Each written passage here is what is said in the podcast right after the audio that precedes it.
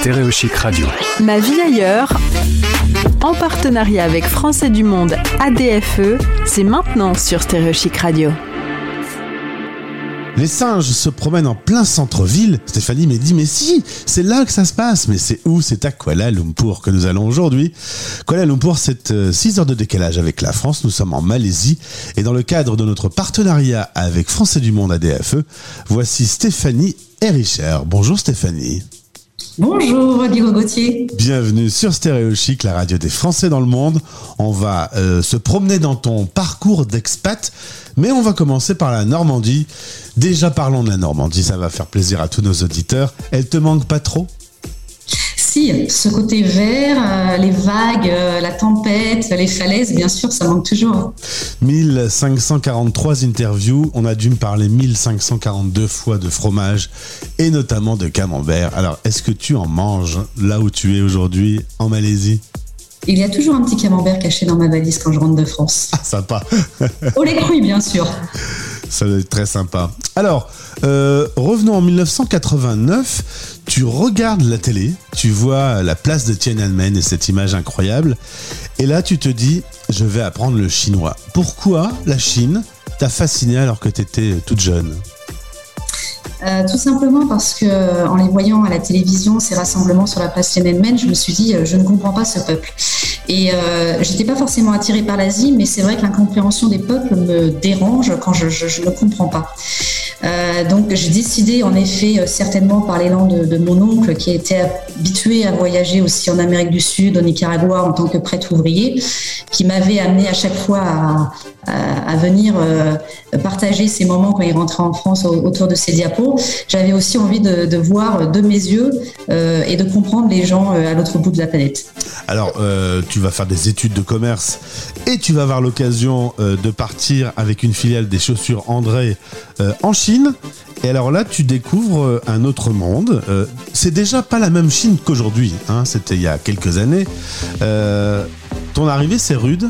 L'arrivée est rude parce que j'ai jamais pris l'avion, parce qu'on arrive en Chine via Pékin. Euh, L'aéroport de Shanghai est encore trop petit pour avoir les, gros porteurs. Et puis je me retrouve dans un monde euh, où euh, bah là on est l'étranger, il n'y a pas beaucoup d'étrangers, et il fait froid, il n'y a pas de chauffage, euh, et il n'y a pas de feu tricolore, il n'y a pas de, piste cyclable. Des gens en fait font les, les feux tricolores, des gens tissent les liens pour que les vélos passent d'un côté ou de l'autre.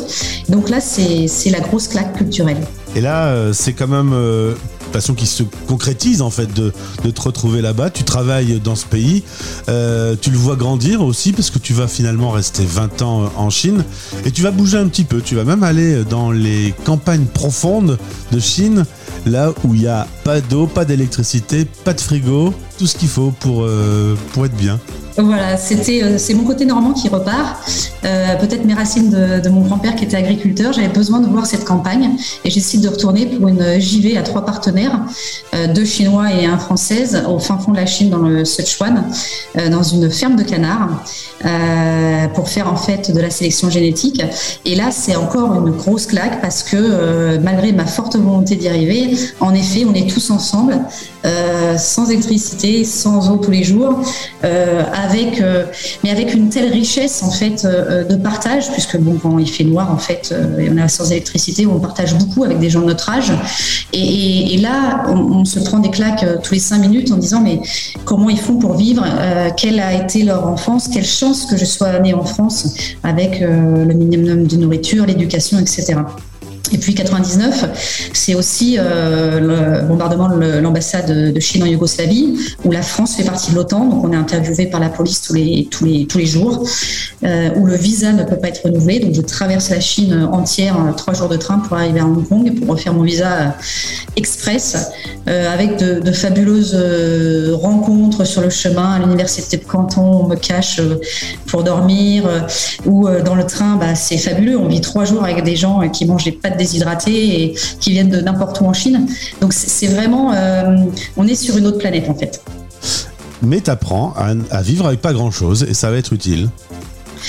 C'est là où en fait on s'aperçoit, ça va être utile notamment durant le Covid qu'on a vécu ces dernières années, mais c'est surtout que je m'aperçois, et ça c'est vrai, en fait ça me, choque quand j'arrive à Hong Kong.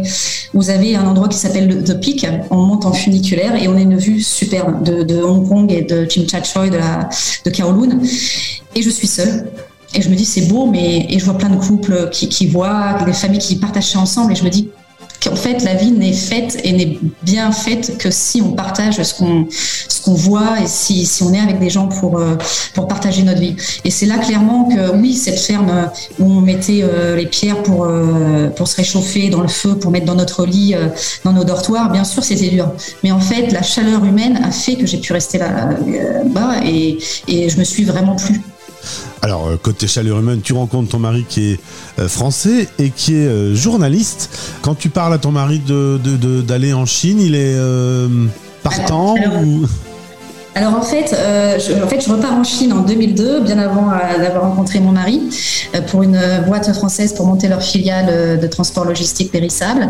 Et six ans après, lors d'un business trip au Japon, je rencontre mon futur mari qui est lui là, en effet, en, voyage, en vacances au Japon, et il y a le déclic. Euh, mais en effet, journaliste professionnel, enfin photojournaliste professionnel avec une agence de 27 salariés en France, faire venir en Chine, hmm, euh, on s'aime, mais quand même.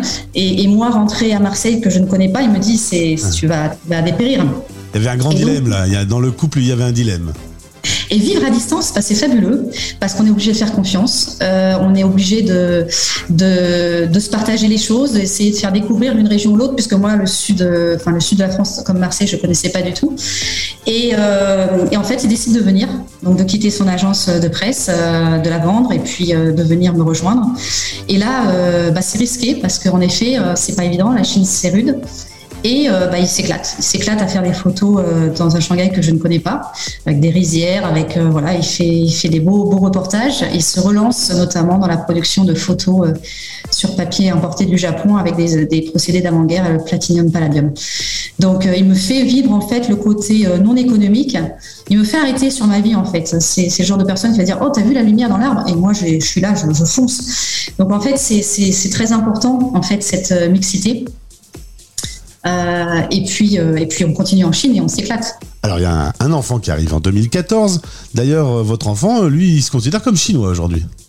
Oui, alors c'est les roux aux yeux bleus, mais quand on lui demande, et encore maintenant, comment, enfin d'où il vient, il dit de Chine. Et, lui, il reste, il reste, chinois dans sa tête, ce qui fait quand même beaucoup rire les gens. et là, on se dit bon, ayant grandi chacun dans nos campagnes luxuriantes de France, pourquoi pas euh, voir un autre pays Et c'est là que j'ai une opportunité, notamment euh, pour bouger en Malaisie. Malaisie en 2017, et là justement, parlons de changement de monde, tu pars euh, d'une autocratie pour le capitalisme, et là ça te perturbe un peu. le monde est plus individuel. tu découvres une autre façon de fonctionner. Et, tu regrettes un peu la Chine, quasi. Oui, bah, c'est dur à dire, mais c'est vrai que on passait d'une d'une en fait, il y, a, une espèce de, cocon euh, qui se forme en Chine, notamment par la censure, notamment par le manque de, de, violence euh, et notamment euh, Facebook qui n'existe pas. on a on a une bienveillance, on va dire, même dans les écoles, on le ressent. Et là, on retourne un peu sur un modèle très occidental en Malaisie avec une démocratie je n'irai pas la qualifier, mais une démocratie euh, particulière. Il y a quand même la deuxième scandale financier au monde est en Malaisie après le Brésil. Euh, et, là, on, fait face à un capitalisme assez euh, virulent euh, et on se retrouve moins protégé en fait. On a moins ce, ce cocon.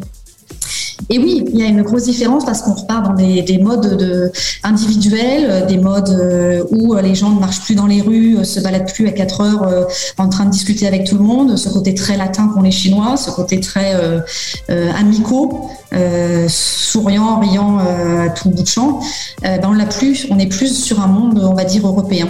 Donc oui, ça déstabilise. après, c'est bien parce que ça nous remet toujours en cause et je pense que c'est ça aussi, le fait de, de, s'adapter aux différentes cultures n'a pas une meilleure meilleur que l'autre, mais il faut, juste s'adapter et prendre les bonnes choses de chaque culture. Un petit mot sur Français du Monde ADFE. Tu vas avoir créé la section euh, euh, ADFE à Shanghai. Ça se passe en 2005, une époque où il y a à peine que 1500 Français euh, à Shanghai. Ça a bien changé depuis. Oui, oui. Alors un manque. Moi, j'ai été baignée par la politique en France, par, euh, des réunions quand j'étais petite euh, à la maison, euh, des réunions politiques. Et c'est vrai que il me manquait ce côté politique, ce côté pensée, ce côté échange sur les systèmes, etc. Et donc on crée la DFE en 2005 à Shanghai. on se retrouve. Bien sûr, on parle pas politique chinoise, mais on parle politique dans tous les sens du terme, et notamment qu'est-ce qu'on peut faire pour créer de l'entraide entre les Français et l'étranger? Et il faut savoir quand même que la France est le seul pays qui aide autant ses les Français de l'étranger, notamment par euh, la CFE, d'où je vais être élu en 2008 jusqu'à maintenant le troisième mandat euh, en tant qu'administrateur de la CFE, mais aussi euh, par les commissions des bourses pour les établissements scolaires, par les commissions CCPS, c'est-à-dire les enfants handicapés, donc euh, le gouvernement français finance. Donc on est vraiment des, des, des choyés, enfin on va dire, de la République. Il ne faut pas que ça se perde. Mais, mais voilà, la, la, mission, en fait, je trouve très intéressante. Je suis pas là, en fait, dans les pays à l'étranger pour faire mon business et pour partir. J'ai envie vraiment de m'impliquer euh, localement et, de faire au maximum pour aider, en tout cas, les compatriotes. Il y a une chanson française qui dit elle voulait revoir sa Normandie. Est-ce que ça fait partie du programme, Stéphanie, ou euh, tu vas continuer ces expériences d'expatriés? Alors, j'avais le choix entre rentrer en France ou bien aller à Taïwan et je me suis dit non, un petit coup de Taïwan euh, quand même, c'est sympa. Euh, la France, c'est magnifique. Euh, pour les vacances, c'est génial. Je suis pas encore prête à rentrer en France. un jour, certainement, je rentrerai. mais c'est vrai que pour l'instant, bah, je profite d'être à l'étranger et, on est un petit peu la famille où on sac à dos, on bouge, etc. Et j'ai encore envie de m'enrichir en fait des personnes locales, d'une vision différente. Et dernière question ton fils euh, découvre la France à chaque fois euh, qu'il y passe. Il a des choses qu'il aime bien. Les cuisses de grenouille, tu lui as fait goûter? Alors non, pas les cuisses de grenouille, euh, malheureusement, mais c'est une idée. Euh, non, euh, mon fils, eh bien, il voit la France par les vacances, par les avions. Alors ça, c'est magique. les avions, c'est royal. Après, c'est vrai qu'il m'a dit un jour, maman, on devrait aller vivre en France parce qu'il y a beaucoup moins d'écoles. Évidemment, on rentre que pour les vacances. Eh ben mais non, la famille est importante. on a la chance d'avoir ma maman qui passe souvent et puis on a une belle-mère aussi. mais c'est vrai que c'est une chose qui, qui est plus difficile quand on habite à l'étranger. Mais euh, il n'évoque pas, il n'a jamais vécu en France, donc il n'évoque pas pour l'instant le besoin de, de, rentrer en France. Et d'ailleurs, tous ses petits copains sont plutôt asiatiques que, français. Merci Stéphanie pour ce parcours d'expat. Ça s'appelle Ma vie ailleurs. Eh bien, on se retrouve prochainement. Une fois que tu t'installes à Taïwan, on se rappelle et tu nous commentes ton arrivée. Merci Gauthier pour nous faire vibrer avec tous ces profils. Merci, à bientôt. À bientôt. C'était Ma vie ailleurs. Stéréochic Radio. Retrouvez ce podcast sur français-du-monde.org et sur toutes les plateformes en tapant Stéréochic dans la recherche. Stéréochic, la première radio des Français dans le monde.